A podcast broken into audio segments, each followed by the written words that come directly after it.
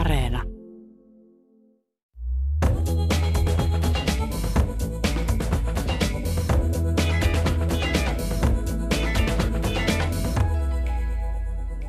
Julian Fellowesin käsikirjoittama Downton Abbey uusi aikakausi saa ensi iltansa keskiviikkona ja kokoaa kaikki brittiläisestä kartanoelämästä ja puvuista kiinnostuneet elokuvateattereihin. Mihin tämän myös televisiosarjana tutun draaman vetovoima perustuu? Miksi pukudraamat viehättävät yleisöä? Millainen sarjan luokkarakenne on ja miten se esitetään? Kulttuuri Ykkösen vieraina ovat Rakkautta ja Anarkiaa-festivaalin toiminnanjohtaja Anna Möttölä, Antiikki- ja Design-lehden päätoimittaja Mirva Saukkola ja elokuvakriitikko Leena Virtanen. Minä olen Pia-Maria Lehtola ja lämpimästi tervetuloa teille. Kiitos. Kiitos. Aloitetaan lyhyellä esittelyllä sarjasta ja, ja elokuvasta ja varoitan tässä alussa, että tässä ohjelmassa tulee juonipaljastuksia. Downton Abbey on englantilainen T V-sarja, jonka on käsikirjoittanut Oscar-palkittu Julian Fellowes. Äh, sarja sijoittuu kuvitteelliseen Downton Abbeyn kartanoon Pohjois-Yorkshiressa edvarnia, edvardiaaniseen aikaan. Äh, Crowleyn aatelissuku on pääroolissa ja aikakausi on tuhatyhdeksänsataakaksitoista kaksikymmentäkuusi. Sarjassa sivutaan monia merkittäviä historiallisia tapahtumia. Siellä on Titanicin uppoamista, ensimmäistä maailmansotaa ja Espanjan tautia. Sarjan ensimmäinen jakso esitettiin Isossa Britanniassa kaksituhattakymmenen ja sarjan kuudes ja viimeinen tuotantokausi päättyi kaksituhattaviisitoista. Ja sarjan jälkeen on tehty myös Downton Abbey-elokuva, joka julkaistiin syksyllä kaksituhattayhdeksäntoista ja nyt tämä uusin elokuva, jonka ensi ilta tosiaan on keskiviikkona ja ennakkonäytös on ollut viime viikolla. Aloitan kysymällä teiltä kaikilta, millainen suhteenne on Downton Abbeyin? Anna Möttölä. No, mulla on semmoinen, että mä tuun hyvin vahvasti tämmöistä anglofiiliperheestä, jossa, jossa on kyllä katsottu koko mun elämää ennen sitä, niin paljon brittiläistä ää, laatudraamaa ja klassikkosovituksia ja, ja epookkidraama-aluetta. Sitä on muutenkin oltu aina hirveän kiinnostuneita ää, Britannian historiasta. Ja, ja sitten mä oon itse myös opiskellut kulttuurihistoriaa ja historiasta elokuvaa, eli semmoinen niin kuin ä, pukudraaman ja kaiken tällaisen merkitys kulttuurissa yhteiskunnassa on ollut semmoinen tosi läheinen kiinnostuksen kohde vuosia. Leena Virtanen. No mä en ihan tarkkaan muista edes, että missä, mutta kyllä mä varmaan sitä alusta lähtien oon katsonut. Mä katson ylipäätään paljon brittiläisiä sarjoja, siis paitsi työn myös ihan huvin vuoksi ja kyllä mä siihen jotenkin, mä oon ollut koko ajan vähän silleen ristiriitainen, tai ollut ristiriitainen suhde, että mä oon pitänyt sitä vähän hepposena. Ei se mun mielestä nyt niin historiallinen draama, enemmän semmoinen niin kuin brittiläisen saippua-oopperan perinteitä kunnioittava sarja, mutta sellaisena just kauhean ihana. Ja sitten jossain vaiheessa mun tytär on kanssa alkanut katsoa sitä, että mä luulen, että se on aika tyypillistä monissa perheissä, että eri niin kuin vanhemmat ja lapset, ehkä just äidit ja tyttäret, katsoo sitä niin kuin yhtä aikaa, että meillä on kyllä jatkunut se ihan näihin asti, mutta nyt mä olen vasta ehtinyt katsoa elokuvan ja tyttäreni ei. Ja Mirva Saukkola. No mä voisin sanoa samalla tavalla kuin Anna, että mulla on aika läheiset suhteet brittiläiseen kulttuuriin. Osittain varmaan sen takia, että mä opiskelin pitkään University of Warwickissa Keski-Englannissa ja tein mun väitöskirjani liittyen nimenomaan suomalaisen ja brittiläisen kirjallisuuden intertekstuaalisiin suhteisiin. Ja mä katsoin kyllä Downton Abbeya ihan alusta pitäen ja koukutuin siitä. Ja tässä ennen lähetystä mä ehdin jo kertoakin kanssakeskustelijoille siitä, että silloin kun Downton Abbeyssä tapahtui tämä todella dramaattinen hetki, eli tämä tosi suloinen, hyväsydäminen Lady Sibyl kuolee synnytykseen, niin mä pillahdin itkuun, mun mies oli jo nukkumassa, sitten mä kömmin sinne makuuhuoneeseen, silmät kyynelissä, hän herää ja kysyy, että miksi sä itket? Mä sanon, Lady Sibyl on kuollut. Sitten mä mies, joka unenpöppärissä säikähtää ihan hirveästi, että voi kauheeta, että kuka on kuollut. Ja sitten hän oli hieman ärtynyt, kun hänelle selvisi, että Lady Sibyl on itse asiassa fiktiivinen hahmo. Eli näin vahvasti vetoaa tunteisiimme tämä sarja, eli taitavasti tehty. Itse en ole seurannut tätä mastodonttista sarjaa, viisikymmentäkaksi jaksoa. Öm, olen muutaman osan kuitenkin katsonut ja lukenut lehdistä lukuisia artikkeleita esimerkiksi sarjan puvuista ja yksityiskohtaisista lavastuksista. Downton Abbeyn tarkka tyylihistorian kuvaus on kiinnostanut minua ja pelkäsin aluksi, että tämä sarja on ärsyttävän koketeeraava, pinnallinen ja ahdistavan etikettisääntöjen kyllästymä, valkoisia pöytäliinoja ja, ja, ja merkitseviä katseita. Ö, mutta muutin mieleni, kun näin tämän uuden elokuvan.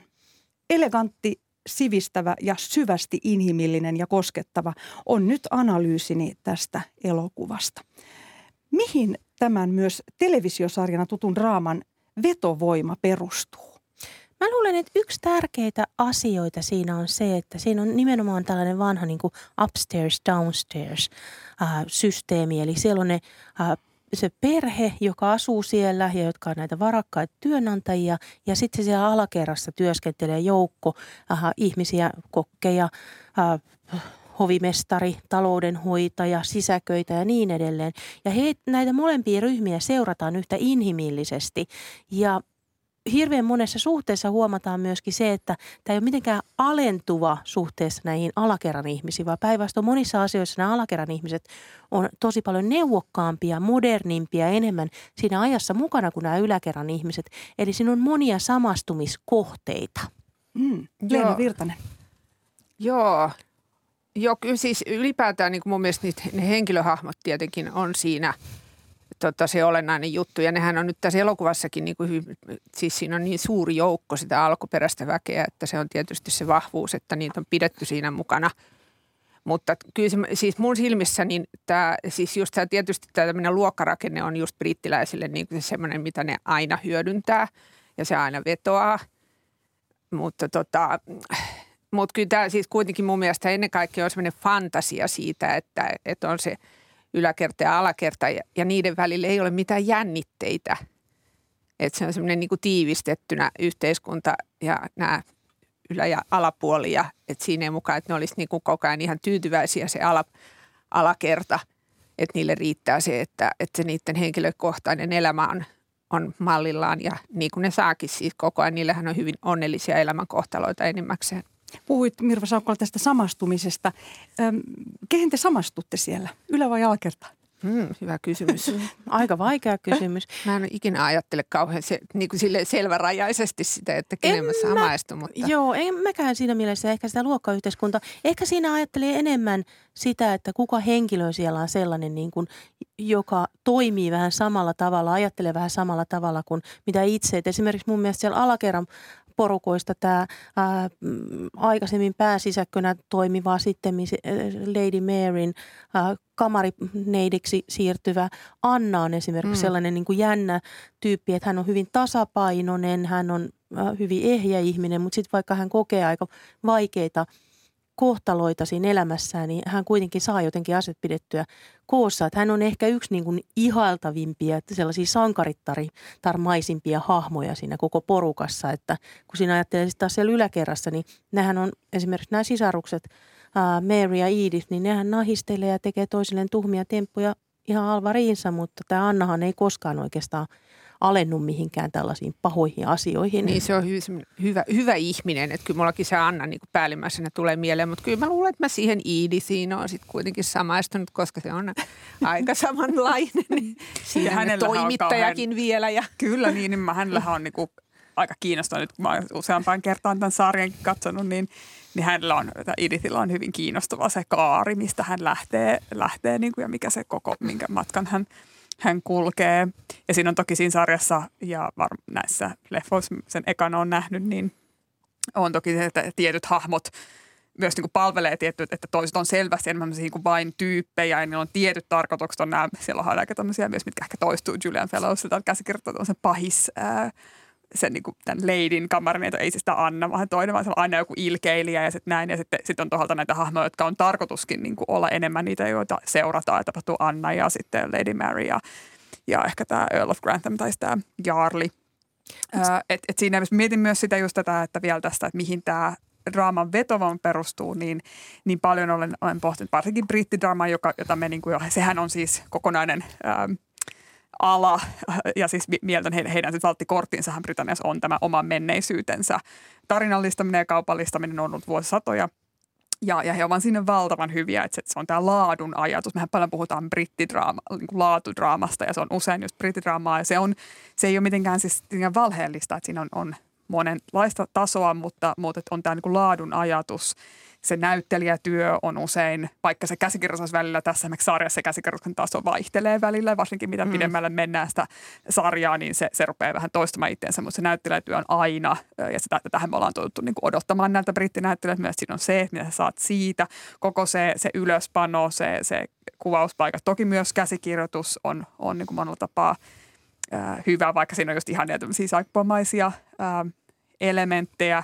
Ja sitten siinä on, siinä, ne, tää, se on niin, niin taitavasti tehty just, että miten se kutsuu sisään siihen maailmaansa, että, että todella niin kun sä elät siellä mukana ja että, että siinä on niin kun sellainen, että, että sinne haluaa siihen, sä, sä niin kun, jos et samaistun, sä myötä elät ja, ja oot siinä tosi niin kun panostettuna mukana. Sitten joo, ja tämä on siis just siinä elokuvassa, siinä mä oikein niin kun kuitenkin yritin pitää etäisyyttäkin siihen niin katsoessani sitä, kun mä kirjoitin siitä myös arvion Hesariin, niin, tota, niin siinä mä just ajattelin koko ajan, tarkkailin itseäni, mm. niin tajusin sen, että, että sitten kun mä olisin päässyt siihen sisään sen alun jälkeen, että mä haluan olla noiden ihmisten seurassa koko ajan niin kuin päivästä päivään, tunnista tuntiin. Että ihan sama, mitä siinä leffassa oikeastaan tapahtuu, niin silti mä, mä haluan olla siinä niin kuin mukana, että se on just tämä, mitä Anna, Anna kuvaili. Se, mikä musta on myös hirveän kiinnostavaa tuossa, Äh, jo siinä sarjassa, mutta se teemahan jatkuu sitten myös tässä näissä elokuvissa, on se, että kun ajatellaan sitä aikakautta, mihin se sijoittuu, että se alkaa oikeastaan siitä, että niin kuin Belle Epoquin viimeiset tahdit, että on se viime, viimeiset niin kuin rauhalliset hetket, mutta maailma on jo kovassa muutoksessa. Teknologia muuttuu ihan koko ajan valtavasti. Sitten tulee ensimmäinen maailmansota, sitten tulee kaksikymmentäluku, naisten rooli muuttuu, se näkyy hirveän paljon tietenkin siinä puvustuksessa, mutta siinä eletään koko ajan sellaista mielenkiintoista kohtaa maailman historiassa. Ja sitten kun ajatellaan sitä, että siinä on tosiaan se alakerta ja yläkerta, ja siinä alkaa natisee se luokkayhteiskunta, koska siinä siinä on tosiaan sellaisia hahmoja, niin kuin tämä keittiöpiika Daisy, mikä niissä ensimmäisissä sarjan jaksoissa on vähän semmoinen niin kuin alistettu tyttöraasu, joka kuorii perunoita. Ja sitten niissä viimeisissä sarjan tuotantokausissa niin hän on ruvennut opiskelemaan ja hän haluaa eteenpäin elämässä. Eli se tietyllä tavalla kertoo myös yhteiskunnan modernisoitumisesta. Et se on ehkä siinä myös semmoinen kiinnostava teema, mikä koko ajan niin kuin tuntuu kiihtyvän. Niin kyllähän siinä on se tendenssi, että ollaan koko ajan mennään niin kuin kohti parempaa ja sitten oikeasti kuitenkin eletään kaksikymmentälukua. Mutta mun mielestä on myös hyvin kuvaavaa, että sehän on jäänyt junnaamaan siihen kaksikymmentälukuun nyt, koska se on niin paljon helpompi, että kolmekymmentäluvulla kaikilla tulee heti ihan eri mielikuvat sitten, jos se vielä jatkuu kolmekymmentäluvulla. Kyllä mä luulen, että se ei, vaikka siis niin kuin tätä varmaan mennessä, niin se, he, he, varmasti se, se rupeisi olemaan niin kuin tosi hankalaa just nimenomaan, koska tässä perustuu kuitenkin tämä yläkerta-alakerta-asetelma, niin. niin sitten jos se rupeisi hajoilemaan vahvasti, vahvasti niin, niin siinä tietysti lähtisi tietty osa sitä koko niin kuin draaman kaarta ja sitten tosiaan kun tullaan, ja niin kuin, että en usko, että toinen maailmasta esimerkiksi olisi välttämättä sellainen kahden kiinnostava, että siinä on niin kuin, että me ollaan, että se, se kaksikymmentäluku on, mutta hehän voivat edetä tälleen vuosi kerrallaan, että onhan siinä vielä niin kuin ja kolmekymmentäluvun alussakin. Siinä vihjataan siihen tuossa leffassa jo, että, että näinkö haluat, että si, tota, siirrymme tule uudelle vuosikymmenelle tai jotain, eli se on kaksikymmentäkahdeksan kaksikymmentäyhdeksän luultavasti suunnilleen. Ja siinä on mun mielestä semmoista kiinnostavaa niin kuin myös vaan tuplakaipailla, että tämähän on jollain lailla niin kuin nostalgia ja myös niin kuin sanoit, niin tässähän on siis fantasian elementti. Tällaista mm. menneisyyttähän ei ole koskaan niin. ollut. Mm. Tää, näin sovin, so, niinku sovinnossa elävää. Et se on myös niinku ideaalikuva siitä, että mitä se niinku brittiläinen post-edwardianinen aika on, on voinut olla, tai edwardianinen, ja, ja niinku, että, että se... Että, ja he myös siinä sarjassa ikään kuin kaipailevat, tai ainakin tietyt hahmot kaipailevat jonkunlaista maailmaa, tai enää tulla takaisin, varsinkin tämän muutoksen, mm-hmm. kyllä, tämän, tämän, tämän niin kuin muutoksen kautta he kipuilevat siinä. Ja se on totta kai just se kiinnostavaa, että miten sitten eri, eri hahmot ja miten nämä, niin kuin, mikä merkitys enää koko tällä tällaisella kartanoelämällä ja, ja, ja sillä kartanolla on sille heille ihmisille, onko se tehtävä enää niin kuin relevantti ja miten Englanti muuttuu. Että et siinä on monen, monenlaista sellaista, sellaista niin kuin, ja, ja sitten katsojina olemmepä itse niin kuin kokeneet sitä, onpa se meidän historiaamme, niin siinä on semmoinen tietty kaipaus jonkunlainen sellaiseen äh, glamuuriin ja ideaaliin äh, niin kuin tyynen kauneeseen maailmaan, jossa kaikella on paikkansa ja ennen kaikkea, että kaikilla on paikkansa, niin kaikki ovat suht just niin kuin haluavat siinä. Siinä on muistaakseni semmoinen... Äh, äh, Hien, tai tästä myös kuvaava sillä tällä Granthamin jaalla, tai sitä mainio Hugh Bonneville ää, siinä, siinä ensimmäisellä kaudella, kun, kun tota, vähän haetaan, niin sitten hän opettaa tätä nuorta perjää, että, että meillä kaikilla on, ö, on niin kuin eri roolit näyteltävinä elämässä. Meidän kaikkien täytyy saada näytellä ne, että ei saa myöskään viedä palvelijalta vaikka sitä oikeutta tehdä, mikä on tavallaan totta kai ihan, ihan totta, mutta sen, kun haetaan tällaista hyvin sovinnollista ajatusta siitä, että miten tämä toimii. Ja että kaikki on ystävällisiä niin, toisilleen. Kyllä. Kyllä, ja kiinnostuneita tärkeä. Toisistaan. Kyllä. Mut mä en näkisi välttämättä mahdottomana, että tämä voisi jatkuu kolmekymmentäluvulle, koska mä mietin... No ehkä pari vuotta. Niin, mä mietin kolmekymmentäluvun brittiläistä historiaa ihan sitä kautta, että esimerkiksi tässä sarjassahan, niin siinä käy se, että tämän Edithin äh, rakastettu tämä äh, lehtimies Michael Gregson lähtee äh, sinne Müncheniin ja yrittää mm. saada avioeron sitten vaimo. Vaimustaa, joka on mielisairaalassa, että hän pääsi naimisiin Edithin kanssa ja sitten tuota, niin, uh, Hitlerin kannattajat murhaa tämän, jossa on Mekkalassa tämän uh, miesparan. Ja sitten kun mä mietin kolmekymmentäluvun brittiläistä historiaa ja kaikki näitä niin kuin Oswald Mosleyn, tätä mustapaitojen liikettä ja muuta vastaavaa, niin mä voisin hyvin kuvitella, että Downton Abbeyn porukka olisi vähän niin kuin vastaan näitä. Kyllä, kyllä, ja he olisivat Mo- sinisten puolella. Eikö siinä ollutkin jotain? Oliko siinä on just elokuvassa? Tämä, oli, tämä, niin, joo, tämä just sen, uudessa. Joo. Ei, kun siinä, siis siinä ekas leffassakin vai? Ei, vaan se oli siinä sarjassa. Niin, sarjan puolella. Mut, joo, joo. Mut ne ei ole vielä mulla päässyt siihen, että tota, niin Moslin porukat tulisi mellastamaan sinne, niin. sinne Britanniaan. Että se on kuitenkin menee Niinpä. sinne kolmekymmentäluvun puolelle. Mut, koska siinä on niin paljon sellaisia tositarinoita myöskin, mm. mitkä liittyy sitten kartanoelämään, kun ajatellaan esimerkiksi, esimerkiksi Lady Daphne Ginesia, joka mm. sitten karkasi äh, jalosukuisen oluttehtailia miehensä äh, huomasta ja tosiaan aloitti suhteen Oswald Mosleyn kanssa, niin mä voin kuvitella, että siellä on paljon myös sellaista niin kuin todellista historiaa, joka olisi aika herkullista kääntää fiktioksi. Kyllä varmasti, ja just, ehkä just siihen niin kuin toiseen maailmansotaan asti. Et sit mä niin, aloin, niin. Sitten tavallaan se, sit tulee myös, sit törmätään myös semmoiseen toisenlaisen brittiläisen historiaelokuvaan, missä ne tarinat on, on vähän, vähän toisenlaisia. Että niin, se, olisi, kyllä, se on va- kiinnostavaa nähdä, että, ja tästähän joku väläytti jossain haastattelussa, että sittenhän tässä on tähän, voi niin kuin ikään kuin ikuisesti jatkoa, että voidaan palata myös vaikka kaksikymmentä vuoden päästä tai kolmenkymmenen vuoden päästä nämä lapset on sitten ikään kuin kasvaneita ja missä he elävät viisikymmentä-, kuusikymmentä-, seitsemänkymmentäluvulla. Että, että ja musta, oli, sinänsä, että ja musta olisi hirveän herkullinen ajatus, jos tultaisiin johonkin seitsemänkymmentäluvulle, kuusikymmentä-seitsemänkymmentäluvulle ja tavattaisiin Lady Mary siinä vaiheessa, koska mä uskon, että Lady Marystä tulisi just samanlainen kuin tästä isoäidistään mm. Maggie Smithin no, tulkitsemasta. Voin paljastaa, että tämä tavallaan tapahtuu tässä elokuvassa jo, että siinä tämä annetaan niin kuin siirretään seuraavalle sukupolvelle. Ja tässä elokuvassa myös selkeästi niin kuin kyllä pedataan sitä jatkoa sillä, kun siinä alkaa olla niitä lapsia, niin siinä mm. esitellään niitä semmoisina, niin kuin että ne näytetään ja esitellään nimellä, että ne ikään kuin jää jo vähän sinne takaraivoon. Mm. Sitten mulle tulee tästä väistämättä mieleen se, että kun mä eilen just rupesin katsoa myös toista brittiläistä sarjaa, kun tämä peri... brittiläinen skandaali tämä, jossa on Claire Foy pääosassa ja muuta, niin siinähän ollaan viisikymmentäluvulla ja siinä nimenomaan päätyy semmoiseen rappiolinnaan, jota sitten tämä päähenkilö Claire Foy alkaa siinä herttuattarena kunnostaa, niin kyllähän sitten, kyllä ne linnat siellä on tulevinakin vuosikymmeninä, että siinä mielessä mahdollista. Varmaan National Trustin kylläkin suurimmaksi osaksi ylläpitämänä mm-hmm. nykyään. Kyllä. Vielä Mirva Saukkola, miksi pukudraamat viehättävät yleisöä? No onhan ne aina esteettisiä, niissä on oma kiinnostuksensa ja kiinnostavuutensa, mutta mun mielestä Downton Abbey on aika ansiokas pukudraama siinä suhteessa, että siinä on aika pitkälti mietitty ne, sen on hirveän tarkkaan otettu tosiaan niin kaikki tiettyjä aikakausien tietyt oikut. Et siinä on esimerkiksi siinä sarjassa, niin mä muistan, kun siinä oli tämä nuori nainen, tämä Lady Rose, joka tuli sitten tänne kartanoon, kartanoon äh, vähän niin kuin suojatiksi.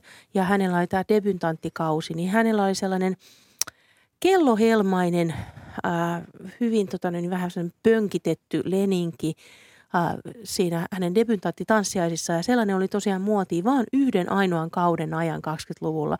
Eli ne on seuranneet tosi tarkkaan sitä muotia ja sitten siellä on paljon sen tyyppisiä juttuja esimerkiksi, kun katsoo niitä vaatteita, mitä niillä näyttelijöillä on yllä, niin niillähän on hirveän usein samat vaatteet. Et niillä on oikeastaan aika vähän vaatteita. Että et se Lady Maryn tai Lady Edithin vaatekaappi ei ole loputon, koska sen ajan ihmisillä se ei ollut loputon. Mm. Siis ne sen, muokattiin. Ja. Joo, ja sen ajan ihmisillä oli, vaikka he oli varakkaitakin, koska ne tehtiin mittatilaustyönä, niin heillä oli jo muutamia asuja, mutta niitä ei ollut ihan loputtomasti todellakaan.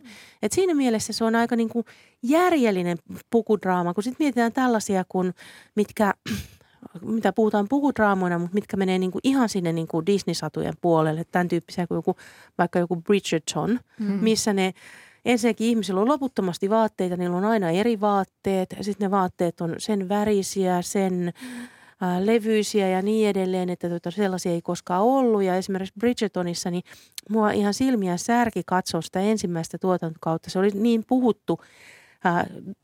puhuttu sarja, että mä sen mielenkiinnosta katsoin, mutta siinä oli esimerkiksi tämä kuningatar Charlotte, niin hän oli koko ajan pukeutunut tällaiseen seitsemäntoistasataluvun vähän niin kuin Maria Antoinette-henkiseen kostyymiin, ja kuitenkin elettiin kahdeksantoistasataa kymmenen lukua, joka oli niin kuin empiiremuoden aikaa, eli kukaan ei olisi pukeutunut sillä tavalla enää, ja ne puuteroidut peruukit oli täysin menneisyyttä, eli se oli sellainen pukudraama, että siinä oli kaikkea muuta kuin uskottavuutta. Ja tämä on totta kai, että siinä, tämä on just ehkä kertoa, että miten erilaisia, niin me puhutaan pukudraamasta, mutta niitä on hyvin monenlaisia, mitä siinä halutaan tehdä ja minkälaista niin haetaan. Ja just niin, että siinä on tuolta fantasiaa. Tota, joo, mä oon aina vähän vierastanutkin sitä niin kuin määritelmää, koska siis se on vähän vähättelevä.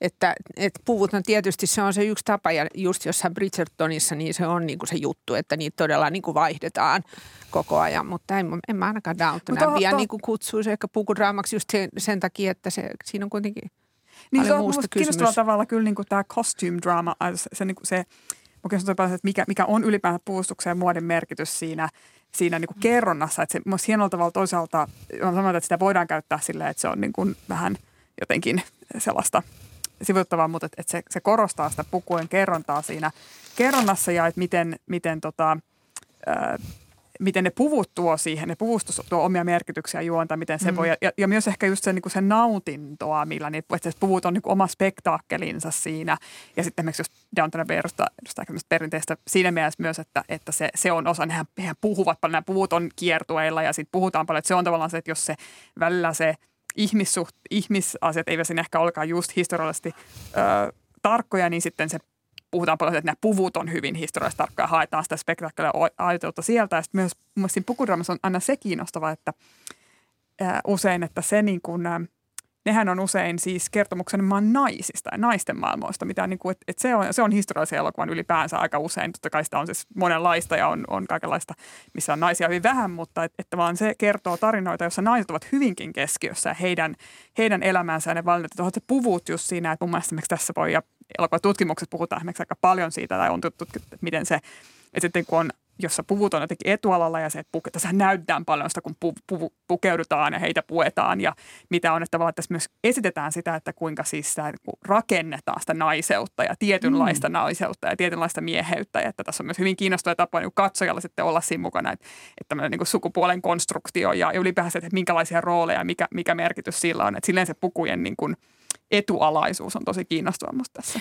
Musta tuossa pakko sanoa, että kyllä Downton Abbeyssä myös se, mikä on ollut kauhean kiinnostavaa siinä pukeutumisessa, on se, että siinä käydään läpi myös sitä esimerkiksi, miten naisten aluspukeutuminen muuttuu. Että ne naiset pääsee eroon siitä korsetista. Että jopa se mm. alakerran keittäjä rouva sanoo, että ihanaa päästä eroon korsetista.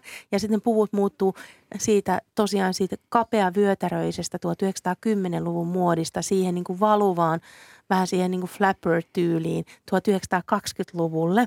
Mutta myöskin miesten pukeutuminen tulee siinä aika vahvasti esiin, koska siis kun ajatellaan tuhatyhdeksänsataalukua ja miesten pukeutumista, niin ää, jos ajatellaan tuhatyhdeksänsataaluvun alun miestä, niin se pukeutuu melkein samalla tavalla kuin mitä tämän hetken mies. Ihan pikkueroja. Hänellä oli puku. Ää, kaulukset saattoi olla paidassa pyöristetyt ja hänellä oli hattu, mutta siinä ne erot sitten olikin. Samoinhan siinä oli siinä sarjassa myös tällaisia kohtia, että smokki tulee käyttöön illallisille ja mitä tämä Lady Violet paheksuu suunnattomasti Kyllä. ja sanoo pojalle, että ihme, ettei tullut pyjamassa ja aamutosussa Kyllä. sitten illalliselle. Kyllä, tämä Lady Violethan muutenkin ihan hämmäksään, että hän, mikä on tosi just totta, että sitten just, että hänhän on koko ajan pukeutunut tämän sarjana oikeastaan, niin kuin hän on jäänyt sinne niin kuin oman aikuisen silleen ajatellaan, että hän, hän, hän ei ota käyttöön kaksikymmentäluvun muotia. Ja, ja tämähän on totta kai, niin kuin me nytkin nähdään, että vanhemmat ihmiset käyttävät. Niin, että, että, se, niin, että, oma, että, että, että siinä niin kuin muodissa on aina sitä niin kuin moni, moniaikaisuutta läsnä. Ja, ja, tota, ja se on jotenkin, ja sitten kaikki tässä herkut tästä niin kuin pystyy tarkkailemaan sitä, että milloin heillä on hattu päässä ja milloin tämän pois koko tämä etiketti. Mutta sitten se on myös hauskaa, että niin puhutaan naiseudesta, että miten vahvasti kaksikymmentäluku muutti naiseutta ja nimenomaan sitä, että miten meidän hiukset ja miten meidän äh, meikki oli, koska tuhatyhdeksänsataakymmenen kymmenluvulla vielä alettiin käyttää kyllä kosmetiikkaa jossain määrin, mutta ei juurikaan. Et se oli vähän semmoista salakäyttöä, että pikkusen pistettiin poskipuna ja kukaan ei saa huomata ja vähän hajuvettä. Mutta kaksikymmentälukuhan niin kuin, sehän repesi ihan täysin se kosmetiikan käyttö. Ja samoin sitten hiusmuodissa tuli se, että tuli lyhyet hiukset. Downton Abbeysähän selkeästi on käytetty näillä esimerkiksi Lady Maryllä, kun hänellä on se todella, todella tota niin, muhkea polkkatukka, niin se on selkeästi peruukki, mutta sittenhän siellä mm. alakerrassa myöskin esimerkiksi se ää, keittiöpiika Daisy päättää napsasta hiuksensa sitten polkkapituuteen. Eli se moderni tyyli menee myös sinne ja huomataan myös, että esimerkiksi Lady Edith ja Lady Mary alkaa meikata. Ja kiinnostava juttu oli tosiaan se, että jos tuhatkahdeksansataaluvulla paheksuttiin meikkaamista yli kaiken, tuhatyhdeksänsataaluvun alussa sitä alettiin niin kuin todellakin vähän niin kuin salaa pikkusen Äh, pikkusen äh, pistää poskipunaa, pikkusen jotain ruusunpunaista, huulipunaa ja siinä kaikki. Mutta tuhatyhdeksänsataakaksikymmentäluvulla niin meikin määrä räjähti ja meikkaamisesta, hyvin räikeästäkin meikkaamisesta tuli varsinkin elokuvan myötä varsinainen hittijuttu. Ja se alkoi olemaan sellainen, että naisilla oli aivan valtaisat meikkipussit mukana. Paljon enemmän meikkejä kuin nykyään itse asiassa. Ja tähän liittyen siis siinä uudessa elokuvassa, elokuvassahan on semmoinen ihana se toinen pääjuoni, kun sinne tulee elokuvatuotantoryhmä sinne Downton Abbeyin ja sitten siinä on, siinä on myös puku ja siinä sitten huipentuu lopulta siihen, että palvelusväki saa, pääsee niin kuin avustajiksi ja sitten ne saa pukea päälle niitä elokuvan pukuja. Ja se, se on hirveän herkullinen kohta siinä ylipäätään, mutta se muutenkin on mun mielestä ehkä Fellowesilta itseltään varmaan just tämmöinen aika suloisen itseironinenkin juoni, mm. se elokuva. Ja se kuvaa sitten taas just sitä kaksikymmentälukua, että mitä kaikkea se tuo. Siinä on se päätähti, joka on pukeutunut nimenomaan hyvin räikeästi ja, ja, tota, ja kaikki se, mitä siihen liittyy. Ja sitten siinä vaan silleen, nips, naps, yhtäkkiä siirrytään mykkäelokuvasta äänielokuvaan. Ja se kerrotaan silleen Downton Abbey-mäiseen tapaan. Tässä elokuvassa on myös modernia otetta ja kritiikkiä historiaa kohtaan. Violet muistelee lapsuuttaan tiukassa krinoliinissa ja... ja tunsin, että olin tullut vieraalta planeetalta, hän sanoo. Onko nyt haluttu tehdä rohkeampi elokuva, Leena Virtanen? Ei, mä en oikein osaa sanoa. Mun mielestä se ei ollut mitään rohkeampaa tässä elokuvassa sinänsä. Tämä on vaan hyvin silleen linjassa sen kanssa, mitä, mitä Downton Abbeyssä on koko ajan ollut. ollut. Et, et oikeastaan niin kuin mun mielestä siihen on aina liittynyt se, että ei olla kuitenkaan kovin rohkeita niin kuin missään. Et se on, et siis semmoista, siis se on sitä semmoista tiettyä turvallisuutta ja se on, niin kuin se vaan kuuluu siihen, että ei sitä, ei sitä rikota. Ja siinä on harvoin ollut mitään seksiä esimerkiksi, en tiedä onko tai ollut ilmaisullisesti ikinä kauhean mitään sellaista. Niin, niin, niin mitään sen tyyppistä, niin kuin, että, että siinä on koko ajan se semmoinen tietty, tietty mm. tasainen, turvallinen taso ja nyt muutenkin tässä elokuvassa, varsinkin tässä kakkoselokuvassa korostuu se, että koko ajan voi ennustaa, mitä tapahtuu seuraavaksi. Kuuntelet Kulttuuri Ykköstä, jossa tänään keskustelemme uudesta Downton Abbey-elokuvasta. Minä olen Pia-Maria Lehtola ja vieraanani ovat Anna Möttölä, Mirva Saukkola ja Leena Virtanen. Elokuvassa on yksi repliikki, joka jäi mieleeni. Englantilainen tapakulttuuri on, että kun mistään ei puhuta, niin luottamus säilyy. Liittyykö aatelisten keskustelutapaan pinnallisuus? Leena Virtanen. No varmaan se on se lähtökohta ja sitten se on just se viehätys siinä se, että sitä rikotaan. Että sitten kun ne aina puhuukin jotain vähän semmoista niin kuin paljastaa itsestään jotain, tämä nimenomaan tämä yläkerän väki, niin niin sitten se on aina jotenkin kauhean herkullista. Ja erityisen paljon nyt sitten just tämä tota, Maggie Smithin roolihahmo on tietysti se, jolta aina kaikkein eniten odotetaan sitä, että sieltä tulee sitten tämä, tämä todella niin kuin vanhan ajan niin kuin edustaja, että, että hänessä tulee niin kuin pieniä säröjä ja mitä. Ja sitten mun mielestä muutenkin mä, mun erityisiä suosikkeja on paitsi just tämä tota, Lady Violet ja sitten hänen ystävänsä Isabel Crowley, että miten, tai miten nämä naiset on ystävystyneet ja sitten kun heidän välillään niin kun sit puhutaankin niin kun yhtäkkiä aika suoraan asioita, mm. niin se on tietysti, siinä on juuri se viehätys, että oi nyt ne puhuu ihan mm. oikeita asioita. Joo ja mä, mä myös niin kun miellän sen siihen, että, että mä en tiedä onko se niinkään välttämättä kuvausta äh, yläluokan siitä millä tavalla, vaan, vaan ehkä myös, että se, se periytyy semmoiseen niin kun englantilaisen nokkeluuden ja kirjallisuuden perinteeseen ja huumorin perinteeseen, missä niin kuin semmoinen nimenomaan semmoinen niin kuin sanansäilä ja, ja sen sujuvuus on, on tosi arvossa. Ja se komiikkahan aina, tai siis siellä on tietty komien perinne, mikä nimenomaan on tämmöistä niin kuin sana, sanaleikkiä ja Maggie Smith, joka on siis maailman, maailman mielettömin näyttelijä niin. ja koomikko, niin hänhän on siis niin kuin ajoituksen mestari. Siis kukaan ei ole niin hyvä, paitsi sinne miten hän sanoo, mutta miten hän siis kääntää päätään ja on, ja se on ihan huikeaa, että siinä on se sarkasmia ja, ja tämähän on tietysti ironia, että se on niin kuin brittien, ja, ja tässä on semmoista tiettyä niin kuin ihanaa, että vaikka Fellowes on, on itse hyvin yläluokkainen ja niin kuin, ja ja se on ihana, kun kuuntelee jotain hänen haastattelua, ja se on ihan, kun kuuntelee jotain, jotain Downton Abbey-hahmoa, niin, niin, tota, niin, niin siinä on semmoista itseironiaa. Joo, että et se, se niinku liittyy ehkä, ehkä siihen, siihen ennen kaikkea siihen perinteeseen. Mä ajattelen, että minkä, minkälaista huumoria tässä, tässä haetaan. Niin se huumori on muutenkin siis hirveän tärkeä mm. elementti sitä koko ajan, että sen kanssa niinku aina sitten ymmärtää, kun sitä seuraa. Mutta kyllähän se toki se on tämä Maggie Smithin hahmo on se, joka on se kantava voima siinäkin. Ja mä en välttämättä tiedä, että onko tässä kyse oikeastaan niin kuin luokka-asiasta, että onko tässä yläluokkaisesta vai keskiluokkaisesta vai mistä, vaan siitä, että yleisesti ottaen, kun tehdään elokuva niin sanotusti onnellisesta perheestä, niin silloin odotetaan sitä niin kuin sopusoitua ja konsensusta. Ja sitten sieltä tuleekin tietenkin niitä teräviä ruusun piikkejä sitten sen keskustelun alta, mitkä paljastaa niitä kipupisteitä, niin mä luulen, että siinä on ehkä enemmän kyse siitä niin kuin onnellisen perheen kuvauksesta ja siitä, että asiat eivät olekaan aivan niin täydellisiä, mitä voisi kuvitella.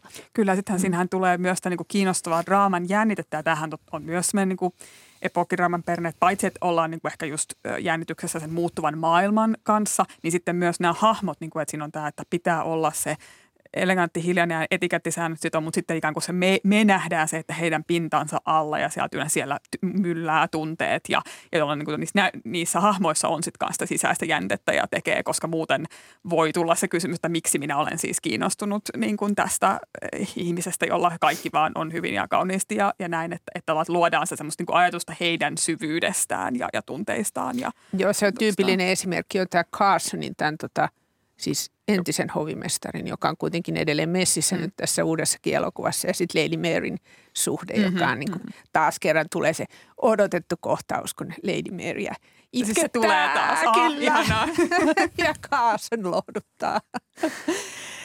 Kuitenkin koin, että tässä elokuvassa korostettiin inhimillisyyttä ja anteeksiantoa.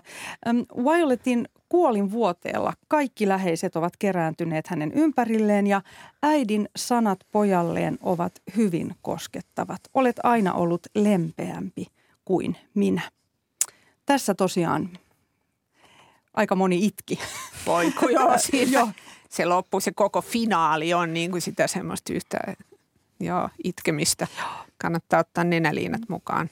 Millaisesta tilinteosta tässä kuolinvuoteella oli kyse, Leena Virtanen? No se tietysti siinä, kun siinä on sen, se toinen pääjuoni muutenkin se, että siinä paljastuu tästä tota, äidistä, että hänellä on ollut, no joo, ehkä mä kerron ihan kaikkea, mutta kuitenkin, että hänellä on ollut se toinenkin miessuhde, joka sitten, jolta ne perii sen talon Ranskassa. Sekin muuten viittaa sit siihen, että jatkoa on luvassa, mm-hmm. koska siinä sanotaan moneen kertaan, että täällähän me ruvetaan sitten aina kesäisin olemaan, että ihan varmasti tulee tätä. Mutta tota, mut joo, en mä tiedä, ei se, kun se kuitenkin päätyy siinä vaiheessa, kun hän kuolee, niin kaikki asiat on niin kuin selvitetty myös, että kun siinä on semmoinen pieni vaara sitten vihjalla siinä, että olisi ollut tämmöinen salaisuus, joka todella, no joo, jos se olisi ollut totta, niin se olisikin aika kauheaa. Mutta sitten kun kaikki on selvitetty, niin, niin eihän, siihen, eihän ne kukaan ole tehnyt oikeasti mitään pahaa.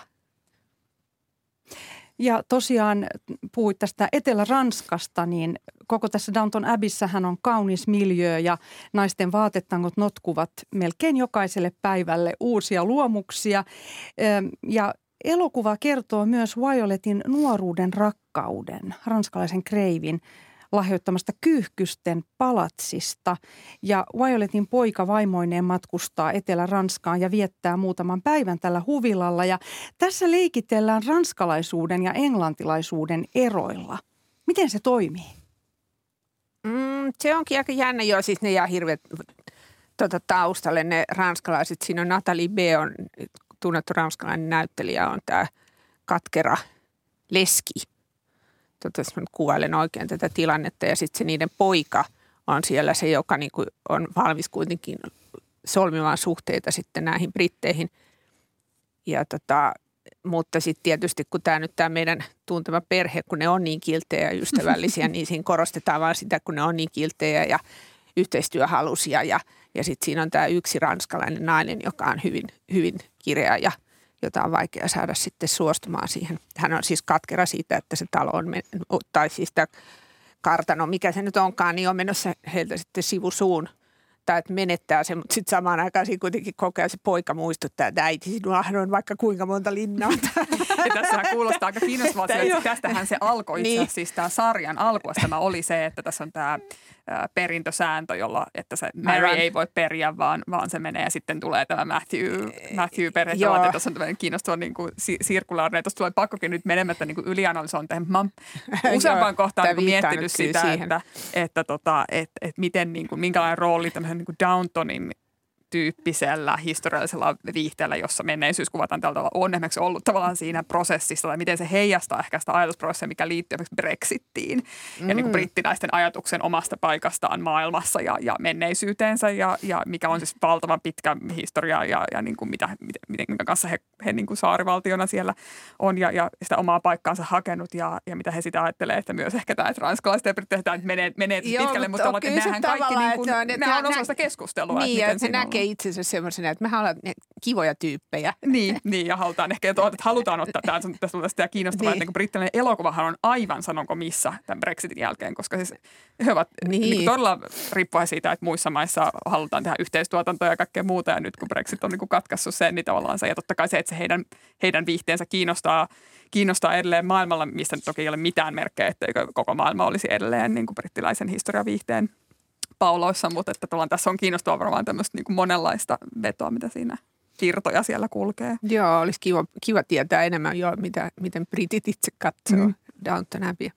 Mutta se oli kanssa mielenkiintoista, että siihen tuli se Ranska, koska ää, todellisuudessahan tosiaan vasta kaksikymmentäluvulla mm. Ranska, ran, ihmiset alkoi, esimerkiksi britit alkoi lomailemaan Etelä-Euroopassa. Et sitä ennenhän esimerkiksi siinä aikaisemmissa jaksoissa, niin siinähän Mary ja Matthew lähtee häämatkalle Etelä-Ranskaan, niin nehän menee talvella ja sitten ne kauhistelee, että onpa siellä niinku ihan hirveän kuumaa, että ei siellä kuumuudessa voi olla.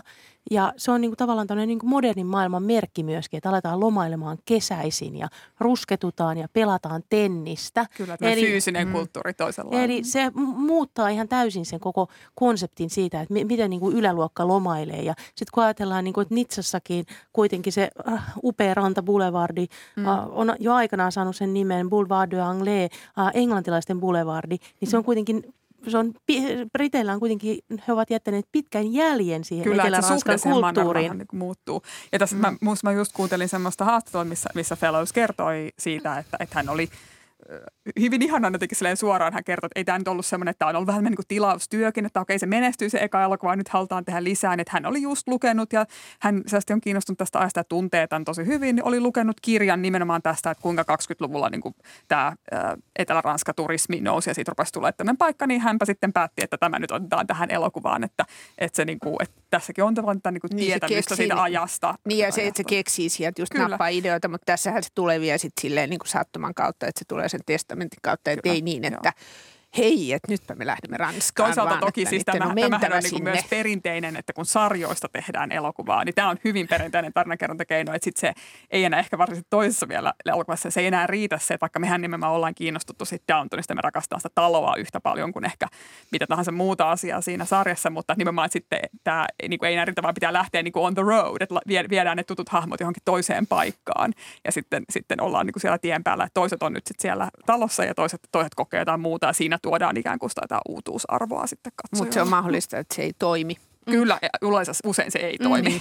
Ja tässä on kiinnostavaa se, että jos ajattelee Julian Fellowsin omaa C V:tä ja taustaa ja ajattelee sitten tällaista yhdeksänkymmentäluvun äh, suosittua elokuvaa Gosford Park, mm. missä hän oli mm. mukana tekemässä, niin siinä on hirveän paljon samanlaisia elementtejä. Että siinähän on, esim, siinähän tällainen aristokraattinen porukka viettää viikonloppua ja sitten tota, niin sit sinne rysähtää esimerkiksi äh, Hollywood-näyttelijä, joka mm. ensin yrittää esittää siellä hovi, es, esittää siellä kamaripalvelijaa ja Ja näin päästä sisään rooliinsa, kunnes hän jää sitten kiinni siitä, että hän ei todellakaan ole kamaripalvelija, vaan hän on Hollywood-tähti. Eli tässä on aika paljon tällaisia kyllä, niinku se, uudelleen se käytettyjä. Mäkin näin sen ihan vähän aikaa sitten siis sehän on ihan siis sanot, hän on sanonut, siitähän se siis lähti, että joo. Se oli se konsepti ja siinähän on Maggie Smith mukana. Niin, ja ja, ja siinä on siitä Gosford Parkista, mistä hän siis voitti käsikirjoitus Oscaria, se on tietysti Robert Altmanin ohjaama, niin se, se menee vähän toisenlaisella niin kuin elokuvaleveillä se Gosford Park. Suosittelen kyllä tosi paljon. Se on, joo, se on, se on todella ihan mielettömän näyttelijät jälleen. Mm. Niin se, että sieltä se niin kuin on, on tavallaan, ja tässä sellaista on, musta, tässä on hauska kuulla tai niin kuin nä, ollut nähdä, että tässä tulee tämä taas, tämä elokuvaväki tulee joo, sitten joo, sinne, sinne taloon. Joo, siis tämä, ja siis kun sä taas palasit siihen sarjan alkuun, niin kyllä se, se Fellowes on, on se aikamoinen peluri, että se niin joo, käyttää joo. sitä. Että se olisi kiinnostava tietää, että miten onko se joku hirveä iso pöytä tai jotain, mistä se napsi, jaa, otetaan täältä nyt vähän, että et, mu- miten se muistaa ne kaikki ja kuinkakaan se jaksaa vielä luoda. Mutta eihän, eihän se aina onnistu, että se on mm. nyt nähty, että mm. ei se sen Downtonin jälkeen ole, niin kuin, ei, se, ei se pysty luomaan mitään vastaavaa. Täs, joo, tässä ehkä olisi voinut mielestäni vielä enemmän tuoda tuo ranskalaisuuden ja englantilaisuuden erot esille. Kyllä joo, joo. Kyllä siinä, ei siinä niinku oikein irrotella kunnolla. Et se on vähän se, kyllä se jää vähän semmoiseksi niinku kevyeksi, että, että tota, mutta ehkä siinä sitten on just se, että ne vähän pidätellään, että se niin. tulee jatkumaan. Niin, siellä on nyt, mä vähän joo. veikkaan, että siinä on, ja sitten kun siinä muistaakseni, jos mä nyt oikein muistan, kun siinä on niitä, sitä nuorempaa sukupolvea mukana. Joo, joku siis sehän on se Sibylin tytär, joka sen perii. Niinhän se nyt meni, toivottavasti selitän oikein se. niin, niin, tota, niin sehän kanssa petaa sitä just, että sitten kun ne kasvaa ne kolmekymmentäluvulla sitten vähän vanhempia nämä lapset, niin sitten ne rupeaa käymään siellä Ranskassa. Koska nyt tällä, että näin voisi hyvin kuvitella, että... Koska tässä elokuvassa oli tämmöistä niinku hattujen kokeilua ja sitten vitsailtiin joo, valkosipulin niin, tuoksusta, että joo. ranskalaiset tuoksuu valkosipulin. Joo, joo, ja sitten niillä on nämä olkihatut mm, tässä ja Carson ostaa olkihatun. Ja sehän on hyvin tyypillistä, että jos ajatellaan ranskalaisten ja englantilaisten välistä, välisiä suhteita, niin siinähän on semmoinen vähän niin kuin naapurijäynämäisyys, vähän samanlainen kuin meillä on ruotsalaisvitsejä. Mm. Niin se on hyvin, hyvin verrannollinen ja sitten on näitä kaikkia hyvin poliittisesti epäkorrekteja juttuja, mitä englantilaiset käyttää puheenparressaan viitassa ranskalaisiin tyy- tyyliin, että he käyttää ranskalaisista esimerkiksi nimitystä frog eli sammakko sen takia, mm-hmm. että Ranskassa syödään sammakoreisiä ja niin edelleen. Et siinähän on aika sellaista niin kuin hyvin samankaltaista, mitä meillä on nämä suomalainen, ruotsalainen ja norjalainen meni saunaan tyyppiset vitsit. Kyllä, mm-hmm. kyllä. Leena Virtanen, minkä arvosanan antaisit elokuvalle? Mä annoin sille neljä tähteä. Että olen sen ihan virallisesti lehteen, on lehteen painettu. Että mä päätin siis, kyllähän mä sitä mietin, kun mä, kun si, ton, ton tyyppisissä elokuvissa on just se vaikea, että kun sitä menee itse niin mukaan, niin sitten, että miten, että onko nyt ihan varma, että en menettänyt sitä omaa arviointikykyäni siinä, että alkoi itseäkin itkettää ja kaikkea muuta semmoista, mutta kyllä mä oon siis sitä mieltä, kun mä sen, se eka elokuva oli mun mielestä hirveän rutiinimainen ja semmoinen, semmoinen tota, no semmoinen, no laskelmoitu ja vähän huono sana, mutta kuitenkin semmoinen rutiinimainen, eikä se ollut oikein elokuva, että siinä oli vaan, vähän vaikutti siltä, kun siinä olisi ollut semmoisia niin kuin sarjan jaksojen aihioita ja sitten siinä joku kömpelöpääjuoni. No on tämäkin nyt, tämä uuskin vähän semmoinen, mutta tässä on enemmän, tässä on sitä henkeä, tässä näkee, että näyttelijätkin on taas jotenkin niin, kuin niin silleen kotonaan siinä maailmassa ja se on tietysti just niin hienoa, että ne on, että ne kaikki vanhat näyttelijät on siinä mukana, mutta että onhan siinä sitten just niin kuin sä nyt jo kerroit, että se loppuu siihen, että kantaäiti kuolee, joka on tietysti ihan arvattavissa, sekin niin kuin kaikki muunkin siinä on arvattavissa, niin niin totta kai se on sitten semmoinen, että sehän sopisi kyllä siihen, että se voisi hyvin lopettaa kaikki siihen, mutta että silti siellä, kyllä siellä kasvaa sitten näitä, näitä tuleviakin aiheita. Mutta kyllä se mun mielestä se onnistuu siinä nyt, mikä Downton Abbey parhaimmillaan voi olla, niin mun mielestä tämä elokuva on, on sitä. Maggie Smith hän sanoi yhdessä haastattelussa, että hänen arvionsa mukaan hänen roolihahmonsa on noin sata kaksikymmentäviisi vuotias. Ja hän sanoi tämän ehkä niin kuin ainakin viisi vuotta sitten. Että nimenomaan eli. Kyllä. No se on semmoisia kyllä. parhaita. Kyllä, joo. Ja tämä on kysymys, että hän, hän on se yksi, niin kuin, niin kuin sanoin, hän on siis se, se on jotain. Mä voisin katsoa vaan niin. pelkästään sellaisen version, missä on leikattu kaikki. Joo. Niin kuin Dowager Duchess äh, Joo, ja one-linerit. Tauoilla. Kyllä, se on siis ihan. Joo. Ja tos, tosiaan Maggie Smithin esittämän Violetin elämänohjeet, ne ovat tuttuja monille. Yhdessä häneltä kysytään, mitä aiot tehdä viikonloppuna. Hän vastaa, what is a weekend? Eli tämä aatelisten itse ironia vetoaa katsojiin. Onko Downton Abbey satiirista feelgoodia? Anna Möttölä. Onhan se, just ehkä tässä tämmöisessä niin kuin brittiläisessä huumorin perinteessä, että, että vaikka se, se on tällainen toivottavasti näin, niin, niin kyllä, kyllä niin kuin mä uskon, että kyllä he niin kuin, hehän ei, sehän on just ehkä just se vietos, että he, he ei niin kuin pane halvalla sitä eikä, eikä pane leikiksi sitä omaa suhtautumista, että se tekee, tämän, tämä on niin kuin vilpitön kyllä mm-hmm. se tapa, millä ne tekee sitä, mutta sitten toisaalta, että he niin kuin ymmärtää nimenomaan tämän huumorinasemme ja sen vähän, vähän pöhköyden siinä, varsinkin siinä yläluokan niin kuin, niin kuin tota, ja siihen on tuotu tämä huumorin elementti, että onhan se niin kuin, että se on semmoista aika niin kuin hyvällä omalla tunnolla voi, voi fiilistellä tämän, tämän, koska sä itse myös katsojana ikään kuin koet silloin, että sä oot kyllä niin kuin in the know tässä, että ethän sä ole ikään kuin, niin kuin väärällä puolella luokkajakoa. Niin, ja siinä jotenkin se ry- rytmitys menee aina mm-hmm. sillä tavalla just, että just kun alkaa mennä vähän vakavaksi, niin sitten siellä aina löytyy joku sitten semmoinen, no ehkä se on Maggie Smithin joku, tota, log, tota, no siis mitä se nyt aina niitä lohkaisee, mutta tota, tai sitten joku mikä tahansa, mutta et se on just se, rytmi on, on tärkeä. Ja se ehkä brittiläinen yhteiskunta alkaa olla siinä tilanteessa, että on valmiita siihen, että luokkayhteiskuntaa voidaan tosiaan ivata hieman, ivata lempeästi, mutta joka tapauksessa. Et musta se näkyy esimerkiksi ihan siinä, että just esimerkiksi yhdeksänkymmentäluvulla, kun itse asuin Britanniassa, niin esimerkiksi B B C:n uutisissa, niin kaikki uutisten lukijat puhuu sellaista niin kuin stiff upper lip, Queen's Englishia. Ja tällä hetkellä hän huomaa sen, että, ja se on kannustettavaa, että jos ihminen on kotoisin Pohjois-Englannista, se kuuluu hänen puheparressaan. Jos hän on kotoisin työväenluokasta, sekin kuuluu. Ja halutaan sitä diversiteettiä esimerkiksi B B C:lle sitä kautta enemmän, ja mikä vielä parikymmentä vuotta sitten niin ei ollut ollenkaan haluttu tilanne, että ehkä nyt aletaan myös Britanniassa elää sellaisessa tilanteessa, että voidaan nauraa menneisyydelle. Tällä on sellainen funktio. Öm, vielä tähän elokuvaan. Sieltä löytyy syvällisiä elämänohjeita. Violet toteaa, että elämä on odottamatonta ja siitä opimme. Onko juuri nämä syvälliset viisaudet tämän sarjan ja tämän elokuvan kohderyhmälle se tärkein anti? Mä en tiedä, mikä sen tota, kohderyhmä oikeastaan on, että se on myös vaikea, siis ensinnäkin onko se vain naisille, että meitä nyt on vain naiset puhumassa, mutta, mutta sitten toisaalta just mun parikymppinen tytär katsoo sitä ihan yhtä, yhtä niin kuin innolla kuin minäkin, ellei peräti innokkaammin. Ja siis, että et mä en tie, tiedä oikein, mutta, to, to, mutta se on semmoista tietysti ne viisaudet, ei mulla niin kauhean hyvin, ne jää mieleen, kun mä niitä katson, mutta että kyllä sekin kuuluu siihen. Se on just sitä rytmiä kanssa. Kyllä sitä syvyydellä. Et, syvyydellä niin ja sitten yhtäkkiä pysähdytään ohi kyllä, niin. Kyllä. Et se on, ja, ja se on just niin tämä, että, että myös, että siinä on se, ehkä se mitä meidän historiallisessa draamassa myös ja viihteessä halutaan, että me halutaan tavallaan, paitsi siinä on ne tietynlaiset nautinnot ja se erilaiset, mutta myös se, että, että ikään kuin sitä vahvistusta sille, että kaikenlaista voi selvitä ja sieltä opitaan. Me, me pystytään, että ihmisen ymmärrys voi syventyä ja me ikään kuin sen kautta, että me kuljemme näiden ihmisten kanssa sitä, kun he kokevat näitä historian myllerryksiä, niin mekin voimme sitten oppia. Ja, ja, ja se on ehkä myös muun muassa se, mikä takia ää, vastustan aina tätä niin kuin eskapismiajattelua esimerkiksi näissä, mm. jos se on niin kuin ikään kuin sillä ajatuksella, että tämä on jotain niin kuin hömppää, mikä huomataan usein just liittyy tämmöisiin niin kuin naisyleisöjä palveluihin edelleen, mutta menemättä siihen sen enempää, mutta tavallaan, että se eskapismi, että se on jotain semmoista, missä sä niin kuin käännät pois sun ajatukset ja sit sä, et, niin kuin, sä vaan oot jossain tilassa, että, että nimenomaanhan niin kuin mulle ainakin se eskapismi, se voi toki ehkä, en, en ole aina kyllä koskaan kokenut semmoista eskapismia, että mä jotenkin en olisi niin kuin puolitajuttamassa tila, tilassa ja, ja sillä tavalla haluaisin paeta, vaan ehkä se, että se on nimenomaan itse asiassa semmoista niin kuin hyvin immersiivistä sukeltamista siihen. siihen. Tämmönen, tämän tyyppinen elokuva, fa, myös ehkä fantasia tai, tai siis voi joillekin, niin kutsuu niin vahvasti siihen omaan maailmansa ja siellä sitten niin kuin jopa suorastaan niin kuin kaikilla aisteilla voi, voi kokea sitä ja, ja niin kuin niitä aja, ajatuksia, että Että ja se on sitten niihin ihmisiin kyllä, kyllä. Myös, se on sitten tavallaan eri asia, kyllä, että miten idealisoitu vaikka se historiakuva on tässä, mutta tavallaan, mm. että, se, että se eskapismi on itse asiassa hyvinkin aktiivista ajattelua mun mielestä katsojan mm.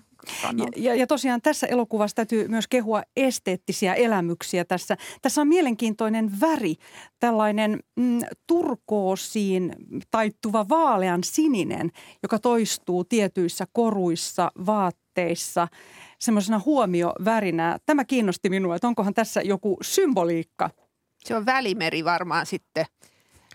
Koska siis jos mä ajattelen, että mikä väri mulle ensimmäisenä tulee mieleen, niin se on se punainen, sen, sen itten, mikä huone se mm. nyt onkaan, niin se niin kuin mun mielestä se on se vanha Downton Abbey väri, mutta ehkä tämä sininen viittaa se on varmasti mereen. Kyllä. Siksi toiseksi, niin jos ajatellaan tuhatyhdeksänsataakaksikymmentäluvun korumuotia, niin silloin tuli tällaiset, mitä nykyään usein kutsutaan puolijalokiviksi. Vähän tavallaan edullisemmat jalokivet tuli muotiin. Sen tyyppiset kuin vaikka on yksi, mutta myöskin turkoosi. Ja ne näkyy tosi paljon sen ajan korumuodissa. Ja se oli ihan mielenkiintoinen juttu, että esimerkiksi on yksi, mikä on siis pikimusta, niin sitä oli käytetty viktoriaanissa aikana surukoruissa. Ja se oli nimenomaan suruajan koru. Mutta sitten tota, tuhatyhdeksänsataakaksikymmentäluvulla luovuttiin kokonaan siitä ajattelusta ja sitten tuli vaan sellainen niin kuin modernin ajan virtaviivainen koru. Mutta myös turkoosi oli sellainen, että tällaiset läpinäkymättömät korukivet oli hirveän suosittuja kaksikymmentäluvun korumuodissa. Eli se on myös sitten ihan historiallinen muoti. Monet, monethan katsoo Downton Abbeya myös ihan sen takia, että siellä voi seurata tyylihistoriaa, kalusteita, vaatteita. Mirva Saukkola, onko todenmukaista kaikki tämä kuvaus siellä? Mä sanoisin, että se on tehty kyllä tosi huolella ja siinä on, siinä on ollut varmasti siis tosi, tosi paljon hyviä pukuhistorioitsijoita mukana. Se on tosi, tosi autenttista ja niin kuin sanoin, niin esimerkiksi se fakta, että siellä ei ole edes näillä yläkerran naisilla, niin niillä ei ole loputtomia vaatevarastoja, vaan niitä vaatteita on niin kuin, me nähdään siinä sarjassa monta kertaa esimerkiksi Lady Maryllä tai Lady Edithillä ne samat vaatteet, koska siihen maailman aikaan se oli tyypillistä, että ihmisillä oli vähemmän vaatteita. Ja se on myös hirveän mielenkiintoista, kun siirrytään sitä tuhatyhdeksänsataakymmenluvusta sinne kaksikymmentäluvulle siinä sarjassa, niin sinne tulee koko ajan sellaisia mielenkiintoisempia, niin kuin, sinne tulee kaikkia tällaisia niin kuin, vähän missä on jotain orientalismia mukana, kiinnostavia kirjailuja. Musta Lady Edith on hirveän kiinnostava hahmo myöskin, koska hänellä ne vaatteet enemmän tai vähemmän symboloi sitä niin kuin modernin ajan naisen elämää. Että hän lähtee sellaisesta vähän niin kuin ujosta ja rujosta tyttösestä, mutta sitten siinä vaiheessa, kun hänellä on tämä oma lehti jo, niin hänhän on hyvin elegantti ja hänellä on hyvin, no suorastaan avantgardistisia ne hänen vaatteensa. Sitten muuten siinä on varmaan pukujen suhteen myös niin, että Että just tämä ajan kuluminen näkyy siinä, että sitten kun se palvelusväki, että silloin kun niitä nähdään siviilivaatteissa, niin ne on aika samanlaisia vaatteita lopulta sitten kuin, kuin näillä ylä, yläkerran naisilla. Että ei siinä ole semmoista räikeää eroa, että ne olisi jossain niin kuin... Joo, ja sitten mielenkiintoinen juttu oli myöskin se, että kun katsoi sitä sarjaa, niin siinä sarjassa esimerkiksi, niin kun katsoi, että esimerkiksi Anna lähti kylälle asioille, niin siinä sarjassa vielä hänellä oli semmoinen pussukkamainen rannelaukku, mikä oli aika tavallaan epäkäytännöllinen, mutta se kuvasti sitä aikaa. Ja sitten kun tullaan kaksikymmentäluvulle, niin hänellä on semmoinen niin kuin käytännöllinen kahvalaukku, joka muistuttaa itse asiassa aika paljon nykyajan käsilaukkua. Ja käsilaukkuhan on sellaisena, kun me se nykyään tunnetaan, niin käsilaukku on aika tarkkaa satavuotias keksintö. Eli okay. Se moderni käsilaukku on äh, tässä muodossa se sellainen laukku, mikä sulla tai mulla tai kenellä hyvänsä keskustelijoista on, niin se on nimenomaan heijastaa myös sitä modernia aikaa. Kulttuuri Ykkönen päättyy tähän. Kiitos Mirva Saukkola, Anna Möttölä ja Leena Virtanen. Minä olen Pia-Maria Lehtola ja huomenna Kulttuuri Ykkönen Musiikkitalosta.